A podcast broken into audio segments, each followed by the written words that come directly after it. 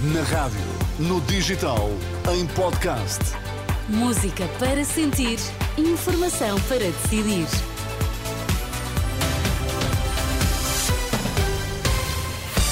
Contamos-lhe que notícias marcam a atualidade. Sérgio Costa, bom dia. Bom dia. Hoje, terça-feira, o que é que marca a atualidade? Mais chumbo, os professores cada vez mais velhos, mais alunos estrangeiros e a proposta do fim do segundo ciclo do básico. Conclusões do relatório sobre o estado da educação. Nesta edição, ainda o olhar dos imigrantes em tempo de eleições. E no desporto, João Fonseca, bom dia. Ana, bom dia. Boa Vista perde em campo e também a presidência da SAD. Vítor Murta abdica após goleada sofrida com o Braga. Atenção, atenção, que está frio nesta terça-feira. Estão 9 graus em Lisboa, estão agora 7 no Porto, 8 em Faro, 2 na Guarda. Vamos lá, as notícias das 8. Está na Renascença a edição de Sérgio Costa. São ainda efeitos da pandemia. Aumentou o número de reprovações de alunos do 7, 8 e 9 ano e também no ensino secundário. O relatório sobre o estado da educação conclui que depois de uma década a descer, a taxa de retenção no secundário subiu 3 décimas em 2022 para 8,6% já no terceiro ciclo. Subiu pelo segundo ano consecutivo para 4,5% em 2022. O documento defende ainda uma reorganização do ensino básico com o fim do segundo ciclo. O primeiro ciclo passaria a ser de seis anos. Domingos Fernandes, presidente do Conselho Nacional de Educação, diz que a atual configuração obriga os alunos a uma transição sem sentido. O segundo ciclo não faz sentido. É a questão de não haver qualquer justificação para que os meninos e as meninas tenham, digamos, uma transição desta dimensão do quarto ano para o quinto ano, em termos de organização, em termos de número de professores. Domingos eh, Fernandes, o presidente do Conselho Nacional de Educação, em declarações a Fátima Casanova no dia em que é publicado o relatório Estado da Educação 2022. O relatório aponta ainda para um aumento dos alunos estrangeiros e também para a falta de eh, professores e o envelhecimento dos uh, docentes. Portugal sem progressos significativos na luta contra a pobreza extrema. A conclusão é de um estudo da Caritas, um estudo que o organismo da Igreja apresenta hoje sugere que entre 2019 e 2023 não houve evolução considerável no combate ao fenómeno no país. Cerca de 513 mil pessoas encontram-se numa situação de privação material severa e o número de pessoas em situação de sem-abrigo subiu de 7.100 em 2019 para quase 11 mil em 2022. Este fim de semana, a presidente da Caritas alertava que o aumento da pobreza severa está a escapar aos dados oficiais. Em entrevista à Renascença e Agência Eclésia, Rita Valadas defende que as políticas sociais têm de ser adaptadas às novas realidades. Nós não podemos olhar para a situação social como fosse uma realidade imutável.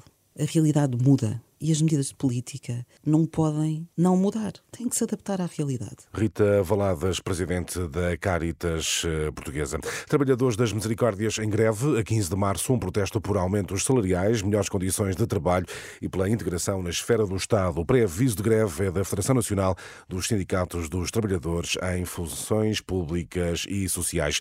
Terminou sem entendimento a reunião entre a Liga de Bombeiros e a Direção Executiva do SNS e o INEM. O encontro das últimas horas serviu para discutir a possibilidade de aumentar o número de ambulâncias disponíveis para o transporte de doentes. O presidente da Liga reafirma que há um subfinanciamento crónico ao transporte de doentes uh, urgentes. Nenhum cenário excluído. Emmanuel Macron não descarta o envio de militares ocidentais para combater na Ucrânia. No final de um encontro, esta segunda-feira em Paris, com vários líderes europeus, o presidente francês admitiu, no entanto, que não há consenso sobre esta uh, matéria. Presente nesta cimeira em Paris, Paris. António Costa disse que este não é o tempo para especulações. O ainda Primeiro-Ministro rejeita ter estado em cima da mesa qualquer acordo bilateral entre países europeus da NATO para enviar tropas para a Ucrânia. Agora, ao desporto, João Fonseca, o presidente da SAD Boa Vista, não resiste aos protestos nas bancadas e avança para a admissão. Vítor Monta cai à segunda derrota consecutiva depois de Chaves, ontem goleada no Bessa com o Sporting de Braga por 4-0 após nova onda de insultos.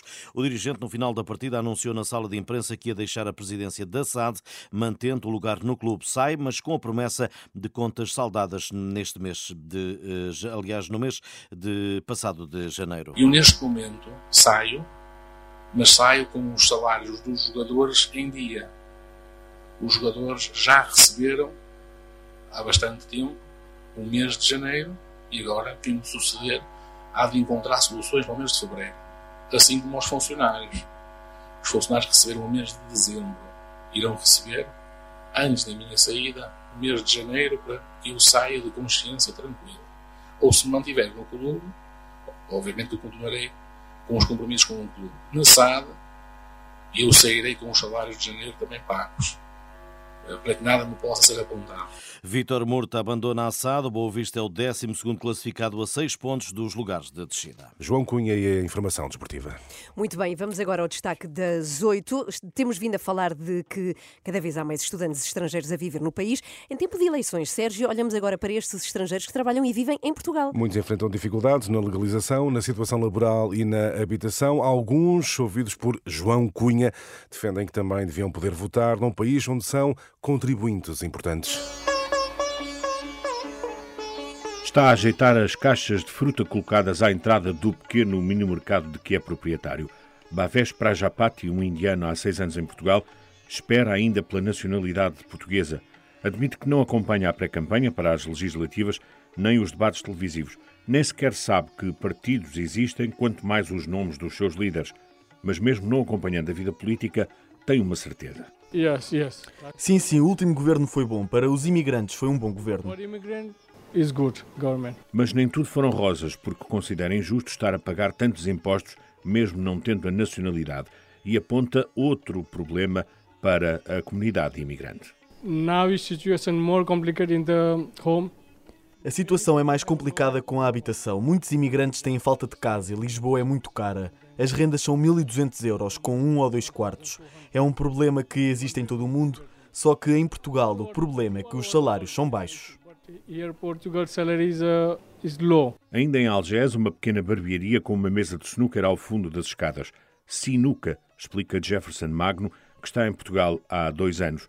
Admite que não segue a vida política. Não, por acaso não. Como eu não voto, então agora eu não estou acompanhando muito. Não faz a mínima ideia quem são os candidatos? Não, não faço nem ideia. Mesmo assim, espera que os políticos nacionais olhem para a comunidade imigrante. Há já oito anos que Jéssica Paula está em Portugal e ainda não tem nacionalidade portuguesa. Teve azar. Quando eu cheguei foi na altura que teve um problema com o CEF, então eu tive a espera quase dois anos e meio para ter a primeira residência e não tinha os cinco anos que era necessário para dar entrada. E só fiz ano passado cinco anos de residência. Gostava de exercer o direito de voto porque, diz, aprendeu isso desde pequena.